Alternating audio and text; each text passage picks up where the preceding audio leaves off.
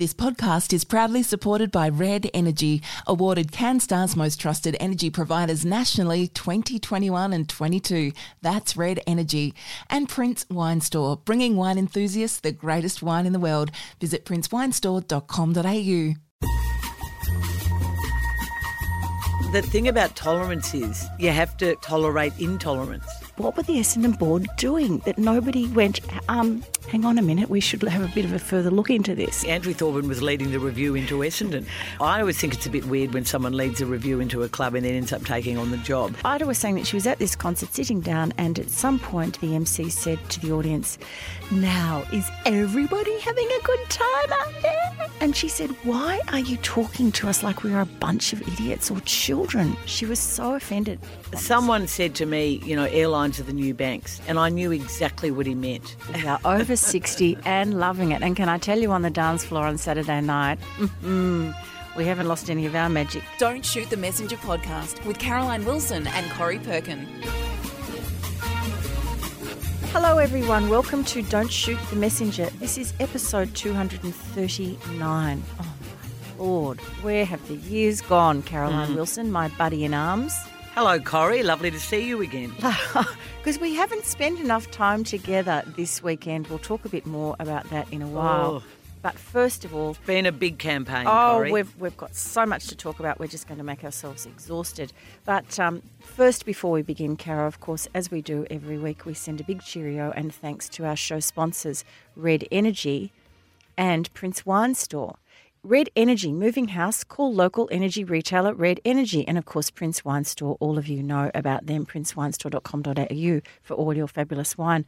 On that topic, Caro, may I just send a cheerio to Louise Sangster in Robe, who's one of our lovely listeners, mother of Gina, who you and I met on the weekend. Again, more about that later.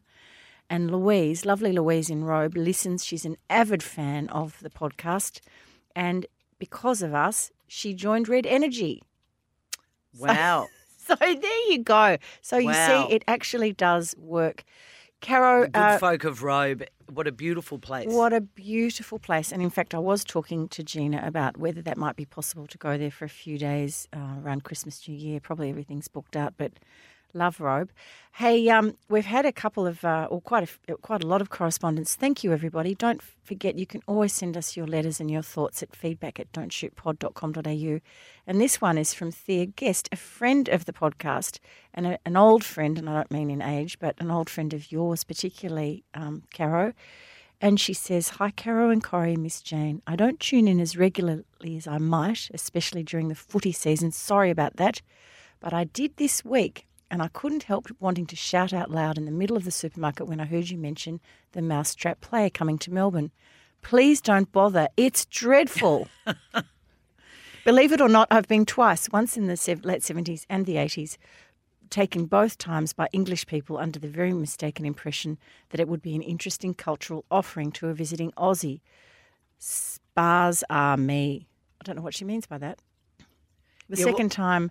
I went, I had forgotten how bad it was the first time, and I couldn't remember the ending, which is nonsense, by the way. It's dire. In a world full of amazing, interesting, innovative and classic theatre, I just don't get it.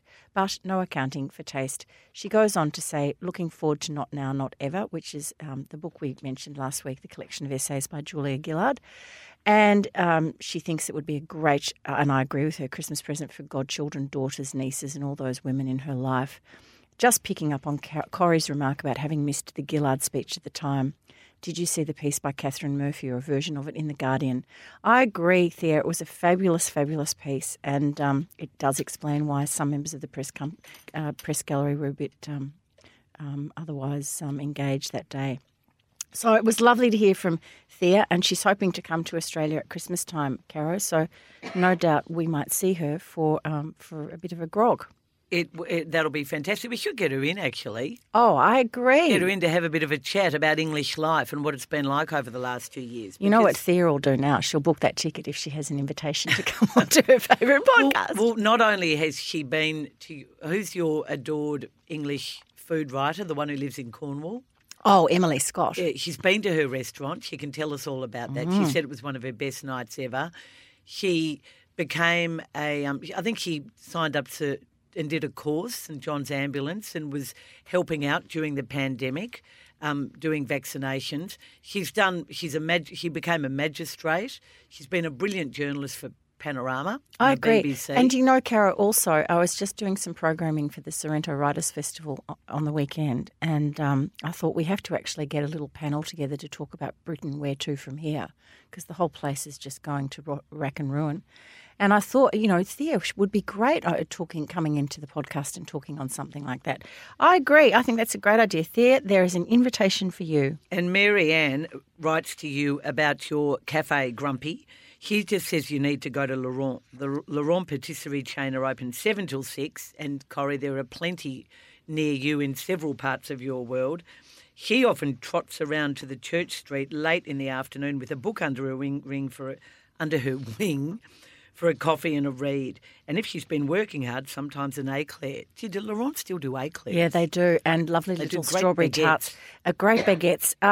Look, that is a... Marianne, thank you very much. And can I say, you were not the only person to contact me about Laurent. So bouquets to Laurent, and I will definitely be there. East Melbourne, Camberwell, South Yarra, Toorak, Fitzroy. I think there's one. Certainly the East Melbourne one I go to a lot. It's near the MCG. Well, it's a good meeting place before the footy.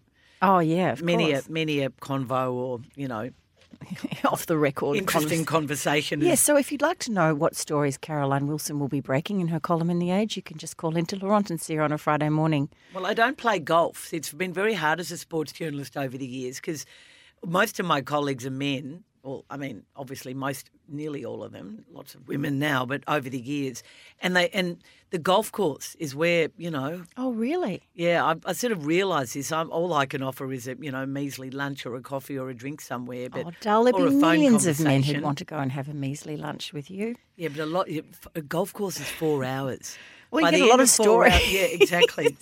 So, Caro, just on while we're not going to touch on footy too much this week, but I did want to just quickly reference the Essendon appointment of Andrew Thorburn, which we talked about last week. And then, of course, time got the better of us because the following day he was let go by Essendon. And I just wondered what your thoughts were about that and how weirdly it became a political issue. Media Watch did a whole thing on the coverage of it and the pile-on. Look, it became a political issue when Daniel Andrews, the Premier, made a comment about the views of the City on the Hill Church and the views particularly about abortion and this sermon back in 2013 where abortion had been sort of compared in some bizarre way to the Holocaust and obviously the attitude to homosexuality whereby it's not a sin to be a homosexual but it's a sin to act upon it. I mean, yeah, anyway. And it's interesting because the Premier is an Essendon supporter, never spoke about the issues during the drug scandal and has really stayed away from footy. I mean, it's obviously been part of the biggest deal, one of the biggest deals in AFL history, which saw the MCG contract extended until long after our lifetimes, Corrie. Or will we be alive when we're... Oh, not, yeah, we might be alive in our mid-90s, probably not our mid-100s. I don't know whether I'll be going to the G. An extraordinary multi-million-dollar deal that tied the grand final to Melbourne until the mid-50s, 2050s, and also a huge amount of renovation and rebuilding of the entire Docklands precinct area. So he's done a lot for footy, but he never talks about it. Now, it was really interesting that he did comment. Matthew Guy came back and said, shouldn't be buying into this. The Essendon CEO ended up lasting 24 hours. And it was largely fuelled because Neil Mitchell while he was still on air, he caught the Premier's comments that morning and then really fuelled the flame. But do you think Daniel Andrews was right entering into it and making a comment? It was an interesting choice. I agree with his views. But do you think he should have said something publicly? Well, I don't want to ever discourage people from speaking their mind because I wish politicians did more of it. So I thought it was fine to speak publicly.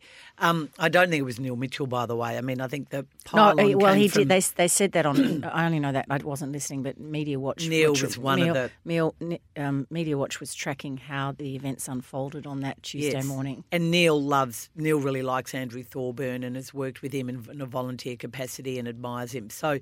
this guy who's seen as a major coup for Essendon to lift them out of the doldrums, I'm not so sure about that, not being a footy person. Non-footy people rarely work at footy clubs, in my view, as CEOs. But anyway, he was seen as a coup. I think even the new coach, Brad Scott, thought he was a coup. Everybody was so excited.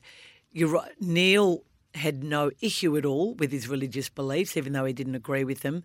The problem, I guess, for Daniel Andrews was, in the end, if you deep dive into everyone's philosophical or theological beliefs, and Daniel Andrews is Catholic, whether he's a practicing Catholic, I don't know, and you look at some of their doctrines and you go, well...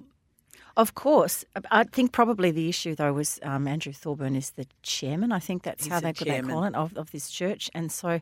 very hard to support the churches. On a board beliefs. Where they don't allow women. Yeah, there you go. But then the Catholic Church won't let women be priests.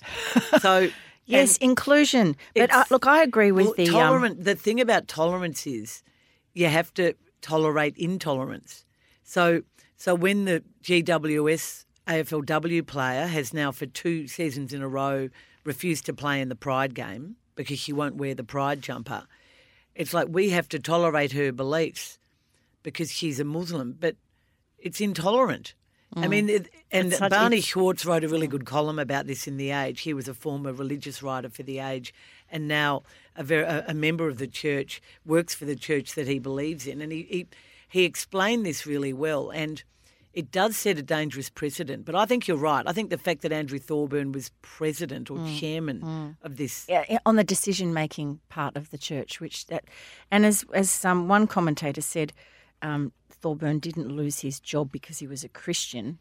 He lost his job because he don't denounce those views, and his church doesn't, and he represents his church. But as another commentator said, this is a story about management incompetence, which is exactly what it is. And you and I talked about this on the weekend, that boards are – there are a reason why we have boards. And one of the most important things that boards do is to replenish themselves, and also appoint key administrators, particularly CEOs.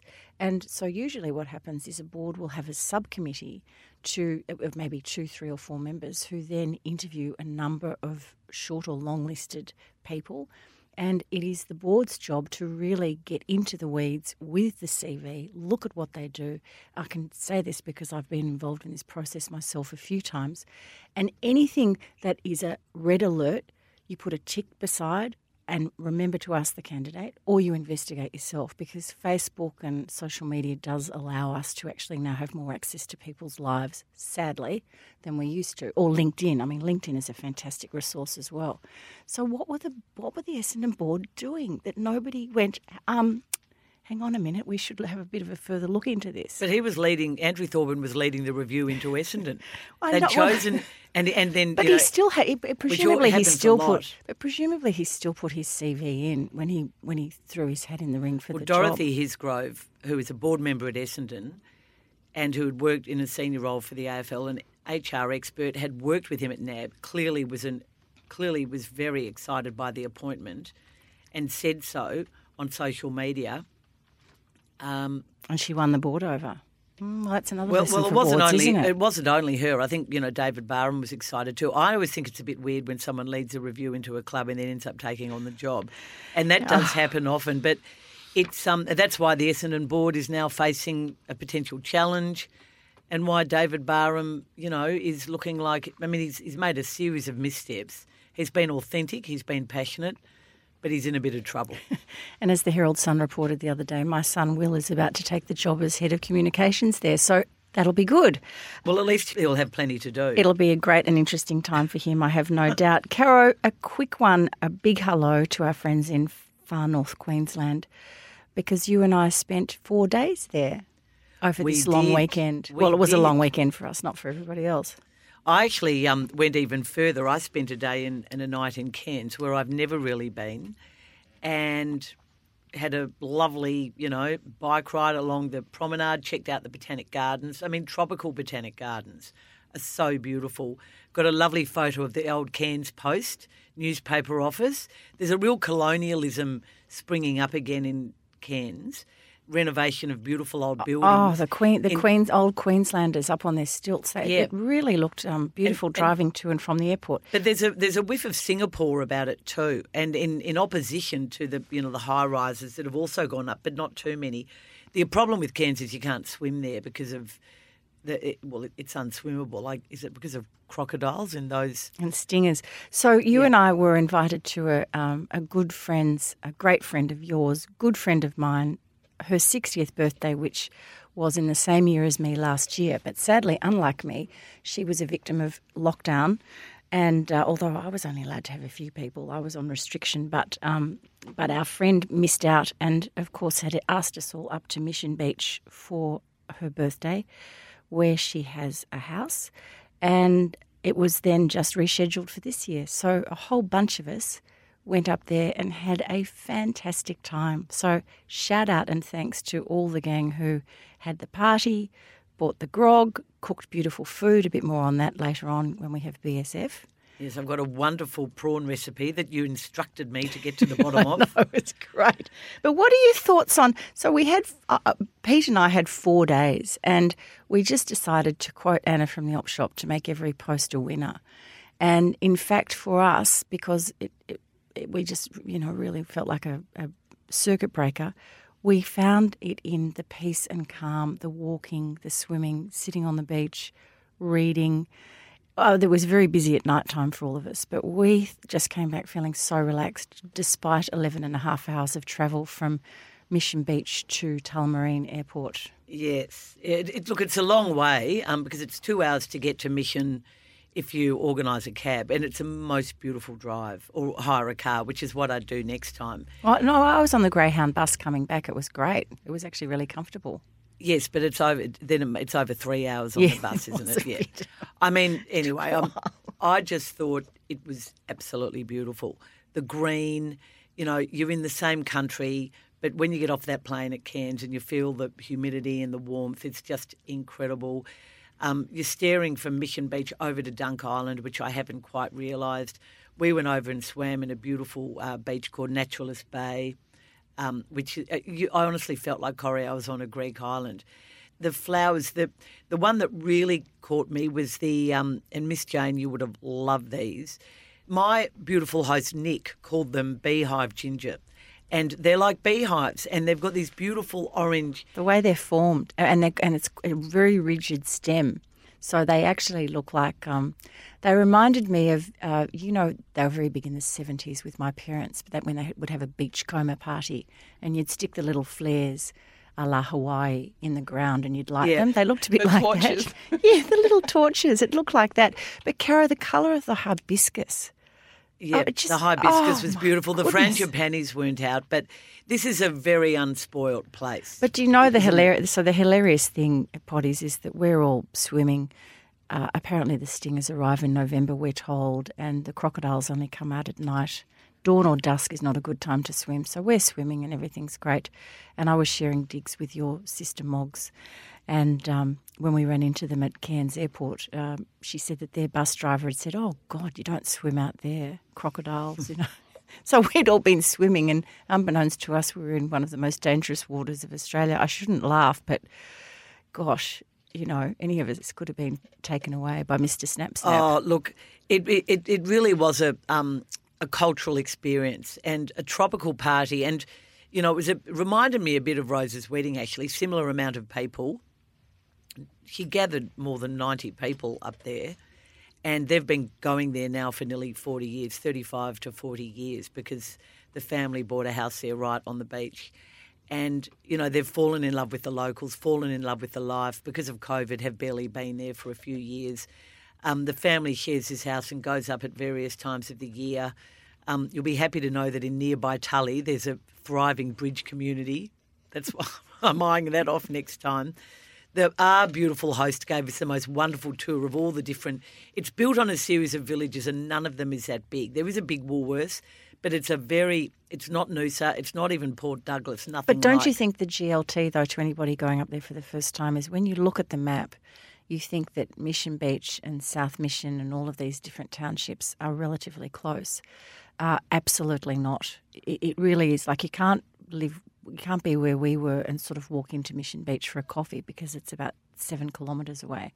So it's all the map looks a bit weird. When you look at it, you think, oh, we'll stay there because we'll be near this or we'll be able to walk there.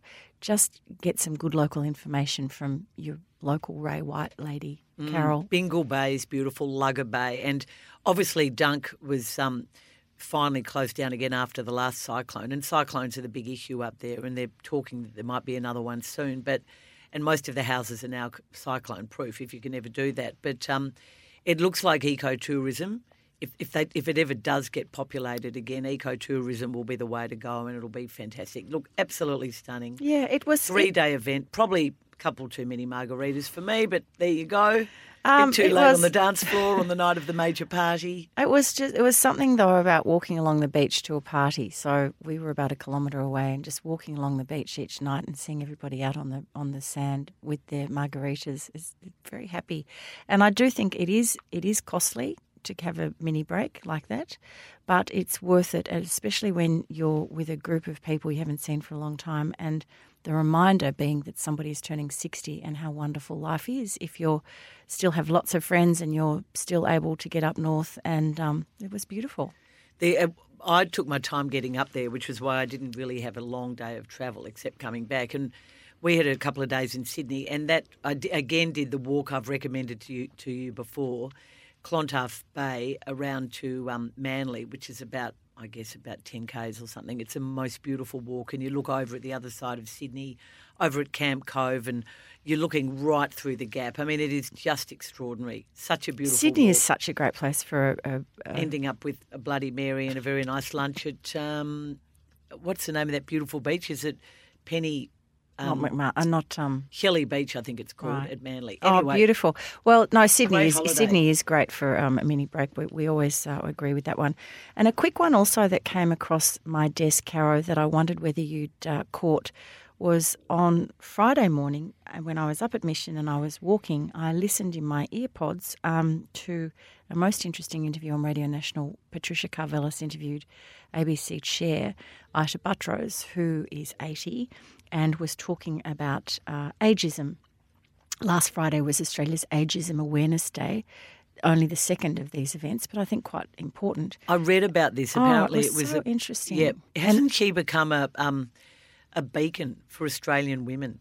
She really has. Through the ages, really. Yeah. Well, I wonder whether that television show where Asha Keddy played her as a young Aisha, I can't remember the name of it, a few years ago, whether that had anything to do with the reigniting of the popularity of Aisha Buttrose. But Aisha was talking about a new poll that coincided with the day. They asked a number of people, thousands of people over the age of 50, about issues such as social isolation and health, loneliness, greater financial insecurity, and all of these things are very heightened, particularly difficult for women. And as you and I know, because we saw the wonderful movie with Emma Thompson, Good Luck to You, Leo Grant, yeah, where Emma, of course, highlights the invisible woman syndrome. But Ida was talking all about this attitudes and expectations, and she said it's just so appalling the way older Australians are treated. If they want to work part-time or go for a job, there's always a reluctance to hire them. Generally, people in positions of authority think that those people can't be retrained, which is nonsense in most cases. She talked about everyday language, and Aisha was saying that she recently went to a seniors concert, met some terrific people and everything, sitting in the auditorium. What's a seniors concert? Oh, well, a concert for older people. They often have them at the arts centre. They call them a seniors. That's what they call them. It's not me being cheeky, but... No, but what do you have to be? Oh, no, you get it. It's a discount price and everybody... Okay. It's during the day and, all lovely occasions. But she went to one of these. Are the performers seniors as well? I don't know. History doesn't relate. But anyway... Sorry. So Ida was saying that she was at this concert sitting down, and at some point the MC said to the audience, "Now, is everybody having a good time out there?" And she said, "Why are you talking to us like we are a bunch of idiots or children?" She was so offended, and she found the MC's language and darling and sweetie and just so offensive. If I go into one more shop and somebody of 22 calls me, "Oh, lovely. Thanks, lovely. Have a great day." No, I'm not your lovely. Yeah, I'm not mad on lovely. Mad on lovely. I can cop mate. My daughter Clementine does a great impersonation of a woman in rehab who was looking after mum when she had her hip operation. "Good morning, Julia. How are we today?" Clem always goes, hello, Julia, how are... It's just extraordinary. And Aisha says they often yell. People will often talk loudly thinking like that. Yeah, that's right, exactly. But, look, it was just such an interesting interview. And do you remember, Cara, when we first started this podcast, and Miss Jane will remember this too, our grumpy segment we call Grumpy Old Women, and we were advised... that grumpy old women was probably not a good thing for you and I to be highlighting the fact that we were older. And I just like some, you know, anyway, look, that's what it was. Was it okay to say we were women? Is it okay to say that we are over 60 and loving it? And can I tell you, on the dance floor on Saturday night, we haven't lost any of our magic.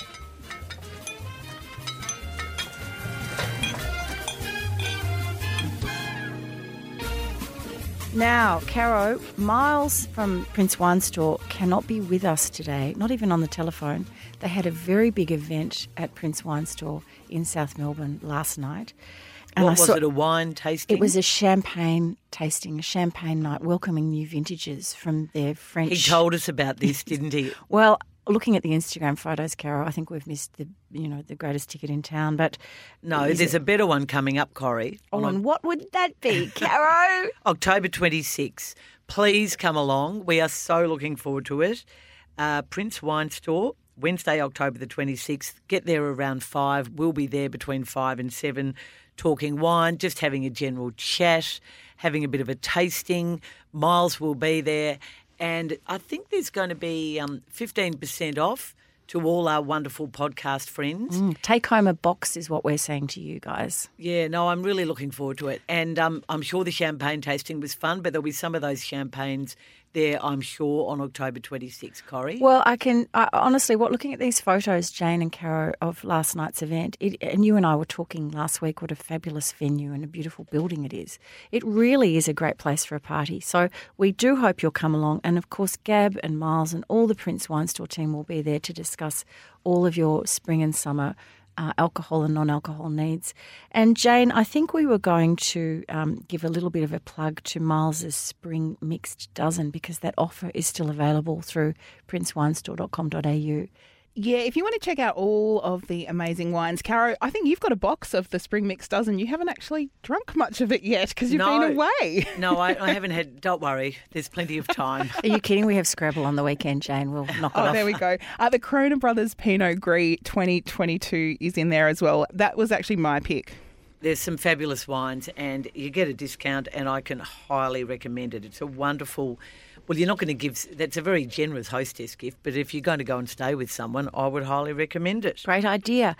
Caro, BSF, books, screen and food. And today you have... In fact, we were vying for books because we had time to read a lot on our weekend away. Especially at the Cairns Airport for 4 hours on Sunday.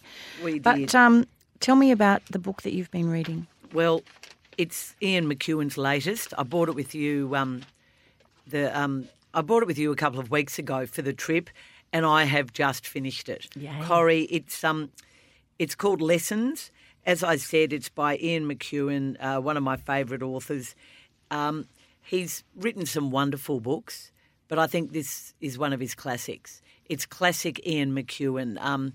He does middle-class English men absolutely brilliantly, and this particular Englishman, Roland, and his life is set against a backdrop of really the second half of the century, of the 20th century, moving all the way up to the pandemic. The story opens, Roland is in his mid-30s, living in Clapham with his baby Lawrence. Lawrence's mother, Alyssa, has just left the family with no word of warning. She just nicks off one day, and very briefly... Roland is questioned by police. Has he done away with her? He's left a note saying, "Don't try and mind me. Please, don't try and find me. Please forgive me. I love you." And basically, that is the start of the story. We then, and at this point, I think we're sort of in the mid 80s. We go back to sort of the 10 years post World War II, where Roland is living with his parents in Libya. His father is Look, he's done well in the army, but not quite well enough, and you never really work out why, and his mother, who he adores. Roland is brought back to England to go to boarding school, And it's there that the seminal event, really, of his life takes place, where he is preyed upon by his piano teacher, hence the name of the novel, Lessons. He's 12 when it begins, and when it really begins, he's 14. She's 25, and they're in this English rural town where he's nicking off from boarding school and going to her house under the guise of receiving piano lessons. Look, is it a story of abuse? No, but that's part of it. It's a story, and Roland has a series of life experience that happened between the piano teacher and marrying Alyssa, the half-German woman with whom he has young Lawrence, before she disappears. What happens to both of them, to the wife who nicks off and why she nicks off and what she does with her life. Oh, she comes back into it. Well... there was so many. I don't want to give away too many spoiler alerts, but this is a story of basically Europe in the second half of the 20th and early 21st century, and a lot of, there's climate change, there's Thatcher, there's the fall of the Berlin Wall. Seminal events happen around Roland. There's the whole Stasi period. Which reminds me a bit of that novel Saturday, do you remember? Yeah, there's a bit of that, but there's a bit of William Boyd about it too. Look, I just found it gripping. I couldn't put it down. There's not too much diatribe about, certain issues like the pandemic or climate change. Looking at it, Caro, it looks like it's one of his bigger books. Oh, it's massive. I think it's a classic. That's really great. Do. Oh, how wonderful. It's the most fabulous story. Yeah, it's nearly 500 pages. And, opening, as I said, with the mysterious vanishing of his wife and what happens with the police investigation and his wife's backstory, her mother, an English woman who went to Germany. Okay, don't give away too much. But you think, is this a spy story? Like, you're not quite sure and you're never quite sure what it is. And then you sort of realise what it actually is.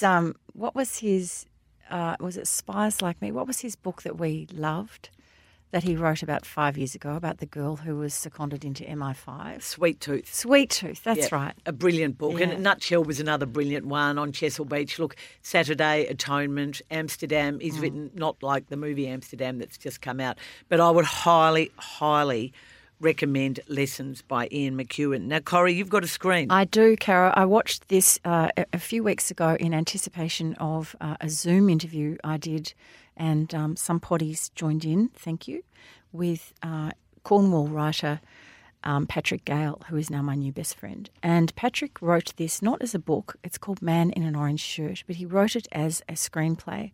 And, in fact, he won an Emmy for it a few years ago. It is now on Stan, and it's a two-part series. Man in an Orange Shirt. Vanessa Redgrave kicks off proceedings in the first episode. We're in contemporary times, and it's another one of Vanessa Redgrave's beautifully crafted performances. You know how, as an older actor now, there's almost an unspoken sadness that she brings, and a nostalgia, certainly for those of us who remember Camelot. But even her character has this. It just infuses. And you wonder, what is the backstory of Flora? Flora lives in a rather nice London home, and her only grandchild, Adam, who's probably in his late 20s, I think, maybe early 30s, he lives in the flat below, and it's just the pair of them. They have a terrific relationship, not overly gushy, but they're very connected intellectually. And early on we learn that Adam is gay, but he hasn't come out to his grandmother, and he's a frequenter of gay nightclubs and men's toilets and everything, and anonymous sex with random men is the thing that gets him through his day and night. But he is completely tortured by his desire for love and a steady relationship, the fact that he's gay, and he's fearful of his grandmother's response. And therein lies the story and the backstory. What is it about Flora? What's in her makeup that Adam is picking up on but doesn't really know? And then we go back in the first episode, we go back to the war when a young Flora marries an army. I don't think he's an – he might be an – actually, I think he is an officer, Michael Berryman. And Flora, the beautiful Flora, who's a school teacher, marries Michael.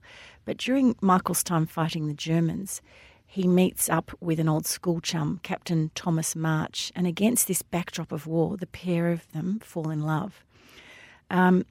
Michael has to do the right thing and come back and marry Flora. And, of course, in those days there was no sense that anybody could have a perfectly formed gay relationship. We're talking 40s and 50s London. And we knew that they threw people in the clink. There were laws against homosexuality. But all of this is sort of swirling around, and you wonder what impact that has on the current day and the contemporary. In the second episode, Adam, the grandson, meets Steve, the local vet, a beautiful person. They spend lots of time together, and it's this whole thing of will they or won't they? Can Adam actually commit? Will Adam come out to his grandmother, Flora? And did Flora actually know about her husband all those years ago and their marriage and why it was so incredibly fraught, and they only had one child, being Adam? Caro, you will love this. The acting performances are fine and beautiful, and I just think it's a gorgeous piece about secrets and just the rigidity and conservatism of 1950s London, which is where you're obviously heading a bit. Well, there's some family secrets in Lessons too that I haven't talked about. I thought it was kind of a nice segue. Come out late in the book, yeah. But it was just such a sad time, and there are so many shows now. The wonderful one with where Hugh Grant is the predatory parliamentarian, and there's so many very British scandals. Yes, there are so many things at the moment that are making me think and taking me back to 1950s London when gay men were sent to prison and people pretended to be who they were not, and there was just so much sadness generation after generation. So highly recommend Man in an Orange Shirt on Stan, two-part series. Now on so it's two parts. Yes, so the first part, although it starts like in contemporary times, it goes back to World War II. And then the second part is Adam. We pick up with Adam's story, and he meets the local vet. And Flora is Vanessa Redgrave. So as a young woman, she's played by a beautiful actress, and I don't know who she is. I didn't recognise her. And then we go back and forth in time, and Vanessa is the older woman. It's fab. It's really, really beautiful.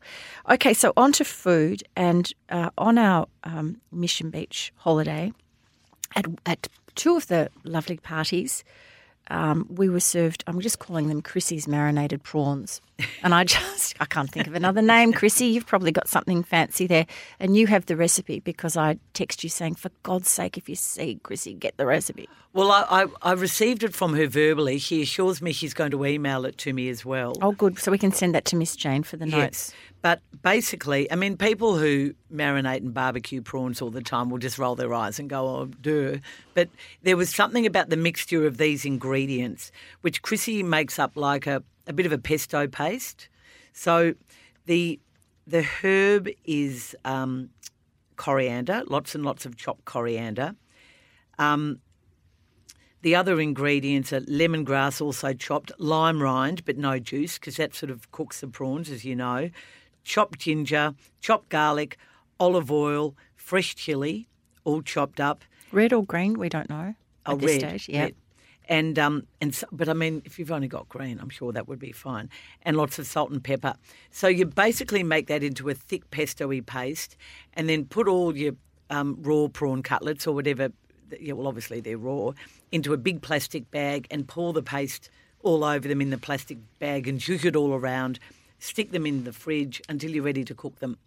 And it's, I don't know if Chrissy, I think she just leaves them in there for a few hours, but they're the vital ingredients. And then you take them out, and she suggests making extra, and she uses it in a Thai beef salad. She uses it with chicken. She uses it with, just about anything. But she says, I mean, you get the consistency by the way you do it. If you want more chilli, you put in more fresh chilli. But it was such a beautiful marinade, and it came through in the cooking, didn't it? It was really, really powerful. It was beautiful. Lots of finely grated limes, obviously, chopped ginger, garlic, olive oil, fresh chilli, lots of chopped coriander and lemongrass. And I would suggest only the white bits of the lemongrass chopped up. Absolutely stunning. And then you just pop them on the barbecue or in a frying pan. And I just loved the way it was just served on a plain plate, because they were all gone in a minute. But it was just all about the celebration of the marinade, really, and the beautiful fresh prawn. It was just a great dish. Yeah, I never actually tried one, but everyone raved about them so much. Don't worry. Oh, I didn't get onto that one. I didn't miss out. The big fish up there is mackerel. And again, sometimes it needs to be flavoured a bit. And there was a marinade we had on our barbecued mackerel the next day. But mackerel fish tacos, I think, were passed around in those fabulous little taco holders that you buy a set of plastic taco holders. What a great idea they are. I actually took a photo of them. I might send it to Miss Jane. My cousin bought a lot of them online and they're very cheap. Mm. And highly she's a caterer as well, so that helps. Well, we should also thank Red Energy, who sponsor BSF. Oh, Corey. You can do that.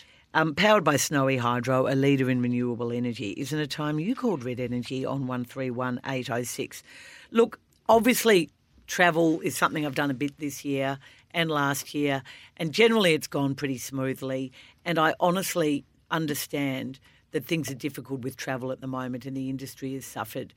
But I'm really thinking about banning Qantas and banning Jetstar, because I just think that it just seems too suspicious to me that flights are cancelled, as what happened to my brother and sister the other day leaving Cairns.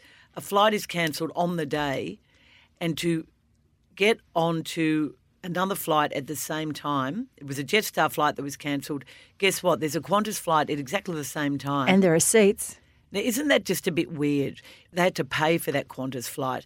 If you wanted the alternative Jetstar flight from Cairns to Sydney, you had to leave Cairns at 6 a.m. the following day after your flight, go to Sydney via Melbourne and Adelaide. That was the flight they offered you in exchange for the one they cancelled.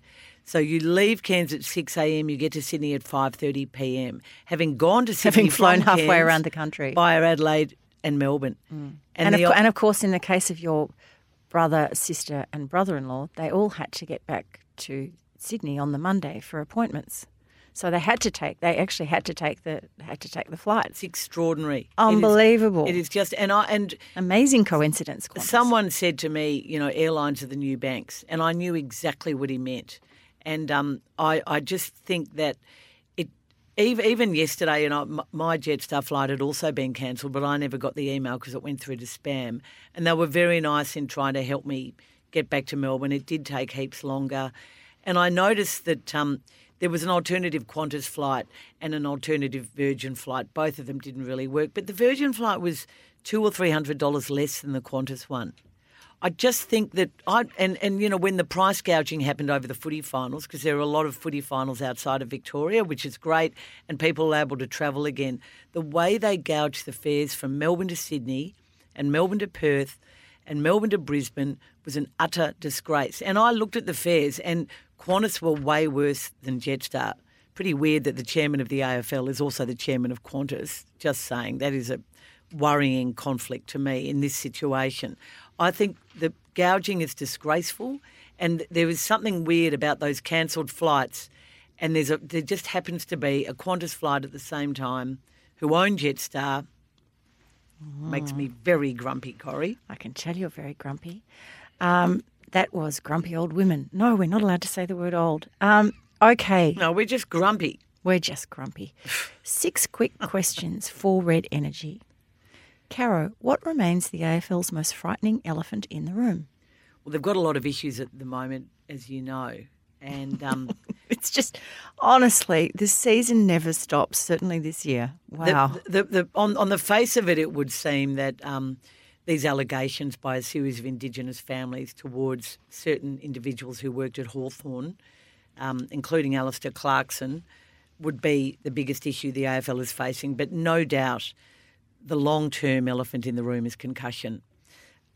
A couple of AFL experts, I think, are going to be speaking at a big international concussion conference that's happening in the coming weeks. The AFL have been looking at this for a long time. There's a view that they don't really understand where they are at the moment. They've employed Peter Gordon, the former Bulldogs president and obviously very famous lawyer. He's also involved with the Hawthorn families, isn't he? He is. The former Hawthorn family. He is. And look, litigation lawyer, I think that this is going to be, whether there's going to be a class action is building, and Greg Griffin, an Adelaide solicitor, is running that. Peter Jess, of course, former player manager, is very vocal in this area. Players have died in tragic circumstances. Shane Tuck was one who, and, you know, afterwards they had a look at his brain and terrible ramifications from concussion were found. This has happened a lot. It's happening more and more. There's a group of players, more and more players are putting their names to this. How they are going to resolve this, what will be at some point either a mass settlement or class action, is going to be really interesting. And even though the AFL say they've got tough on concussion, you know, Patrick Cripps won the Brownlow. He was suspended for an action that could have caused a serious head injury. His club appealed and they won the appeal. So I'm not saying Patrick Cripps is to blame for this. It was an accident, but, you know, they're not. You don't quite feel yet the game has really got this. And I don't even think the current concussion protocols are good enough. They brought in a concussion sub to make it easier for clubs to take players off and replace them. Then it became a medi-sub, and soon it's just going to be a sub. You're a friend of a lot of old former footballers. Do you ever notice anything in any of them in terms of? Yes, I do, and many of them have spoken about it quite openly. Not only about loss of memory and strange behavioural issues and addiction issues, but. Also, you know, terrible mood swings and mental health, you know, depression. And headaches, yeah. I did an interview with Richard Collis, the Sydney Swans former chairman many years ago. Very, very successful man who has spoke about his battle with depression, and he is convinced it happened because of a series of concussions that happened to him playing footy over in West Australia, university footy many, many years ago. Anyway, that's concussion. Corrie, on the order of... Queen, do we say Margaret? I think so. Margaret II, she of the Danish royal family. That particular royal family is scaling down. Should the Brits do the same? And who should get the chop? It's a multi-layered quick question. Yeah, well, I'll be quicker than your last one, although the concussion... Yeah, sorry, No, it was really interesting. No, don't feel bad. I mean, you know, it's your podcast. Our podcast. No, I just wanted to say on this issue that I think it's probably too late to take titles away from those old fossils like Prince and Princess Michael of Kent, although Lord knows why she deserves it. But I would actually suggest Charles and the firm look at the princesses Eugenie and Beatrice becoming equals with their cousins, the Phillipses or the Wessex kids. I don't know why they have to be princesses. And I'd also suggest that Harry and Meghan's two children are not, because they're not in line to the British throne, or well, they are, but they're like about 12th down the line. I would also consider that perhaps that there is a review of their titles. Now, they haven't been yet awarded their titles. They are entitled under current status to become the Prince and Princess because their grandfather is the king, but that might be one to look at. But no, I think the more Prince and Princesses you have, the more complicated it all becomes. So that's my thoughts on that one, Caro. Now, gee, that's going to be interesting then, isn't it? It is indeed. There's some big calls to be made. Well, I think this is the time. I really think this is the time. And Denmark has shown the way. Of course, poor Queen Margaret, her grandchildren and her youngest son, whose children these are, they're not talking to her at the moment. It must be an awful decision for a grandmother to make, but I think it's in the best interest of the future of the monarchy there. Caro, Oscar Wilde's birthday is on October 16th. What's your favourite Oscar Wilde story? Definitely The Happy Prince. And in fact, The Happy... Oh, I thought you were going to say an anecdote. I was going to say that my favourite one is on his deathbed, he looked at the room he was in and he said, either that wallpaper goes or I do. No, I wasn't... No. Oh, you mean actual story slash play. Oh, yes. Okay. Well, the picture... I was thinking, you must have a raft of anecdotes. No, the picture of Dorian Gray's had done a very successful run in Melbourne Theatre this year. And, look, there were so many... and the importance of being earnest. I was going to say the handbag, but you know what I mean. The importance of being earnest is a really good one for charades, FYI. Oh, and it's a brilliant film, with Edith Evans. It's brilliant. Anyway... No, The Happy Prince was at my grandmother's place in Rye when we were growing up. She had I think it was at her place, Granny Wilson, she had a recording of it, narrated. And we were just fascinated by this story. And in fact, The Happy Prince was then made into a movie about Oscar Wilde's last years because, you know, it's meant to be symbolic of his life and his living in exile over in Italy. But Corrie, it is the most beautiful story. I used to recommend it to grandparents and godparents as a lovely gift for a child. It's actually tragic. Mm. And, you know, it's about a prince who dies and becomes a statue, a bejeweled statue, and he lives within the statue and empowers a swallow to take the jewels from his statue and give it to people who were poor and needy. It is just one of the most beautiful stories. It's a bit like The Nightingale and the Rose. But anyway, I just thought it's always been a beautiful story. It's very symbolic. I think in the end, you know, the swallow and the prince are transported to heaven because of the good deeds they've done. But I would thoroughly recommend The Happy Prince. I think Oscar Wilde was a brilliant writer. Brilliant. I mean, his actual life story has sort of overshadowed, I reckon. Yeah, his brilliance. Some of his brilliant writing.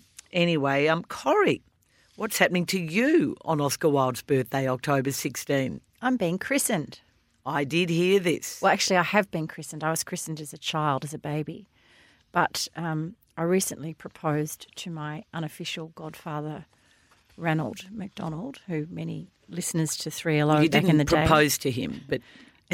Well, I proposed, I invited him, I asked him would he like to be my godfather, and that was a rather teary moment. It was a rather beautiful thing to do, and it was an acknowledgement of all that he's done for me and my family over many years. And after lots of tears and everything, his gorgeous wife Tricia said, let's get the clans together and have a party. So we're going to have one. We're going to have my christening party on Sunday, and a member of, I think maybe she's a former vicar, I'm not sure, but a friend of Trish's is going to come along and say a few words.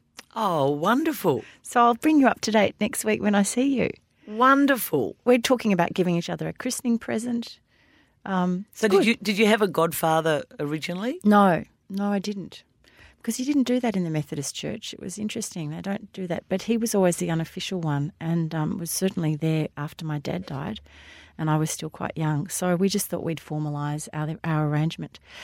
So because you can lovely. Do that, because you can do that. Well, I think your dad and your mum would be very happy to I know think that so was too. Happening. My brother, when I told him, he said, what are you doing that for? I went, oh, you're so unromantic. And in fact, having spent some time... I hope he's going to turn up. No, we didn't invite him. We didn't want to get it too big. It's just our grandchildren and things. But, Caro, I did have a little chat to your brother on the weekend, and we do think we'll do a brothers series when William, your brother, comes to town next, and I'll bring Steve in. Could you think of two more opposite... Diametric opposites. It'll be fun. Hey, what's your GLT? Well... Revisiting the past, the GLT. Well, I wanted Whatever happened to that segment? I wanted, occasionally we bring it back, and I wanted to work this into the podcast because there is an exhibition on at the Shrine of Remembrance in Melbourne at the moment. It's only on until November 1. Look, it is. I haven't been yet. I've read about it and I've been told about it. It is meant to be absolutely brilliant. It's called. Lust, Love, Loss. And it's a series of it's basically a war exhibition, but it's basically addressing some of the taboos of war, which include infidelity, babies born out of wedlock. Some of the pictures are absolutely beautiful. Some of the writings are absolutely fascinating. So it's letters and ephemera and stuff like that. Yes, but, I mean, there is Roy Hodgkinson, one of my favourite artists. There's a painting One Sunday Afternoon in Townsville, a 1942 picture that is absolutely beautiful. Peter Churcher, Will Dyson, George Benson, Herman Sarli, like some really famous wartime artists. And I don't know what it costs. I don't think it costs anything. Great. But you get to the Shrine. It's such a beautiful part of the world. Park the car and then go and have a nice cup of tea in the gardens. Oh, it's sort of about not so much. I mean, there is battle line stuff, but there's a lot of, I suppose, you know, illicit sex. And what soldiers did when they were away from home and that sort of stuff. I thoroughly recommend Lust, Love, Loss, but you've only got until November 1. So get thee to the Shrine, Corrie. Now, you have an amazing fact. Did you know, Caro and Miss Jane, that children grow taller and faster in spring and summer? It sounds familiar, but I didn't know it was an actual fact. I'd like to hear your justification, Jane, for it. Jane, get ready to buy Huey some new trousers and shirts. It's about to happen. That actually reminds me, we interviewed the Victorian Farmers Federation chair the other day on another show I do, and she said lambs don't grow when it's cold and wet. Lambs, okay, children.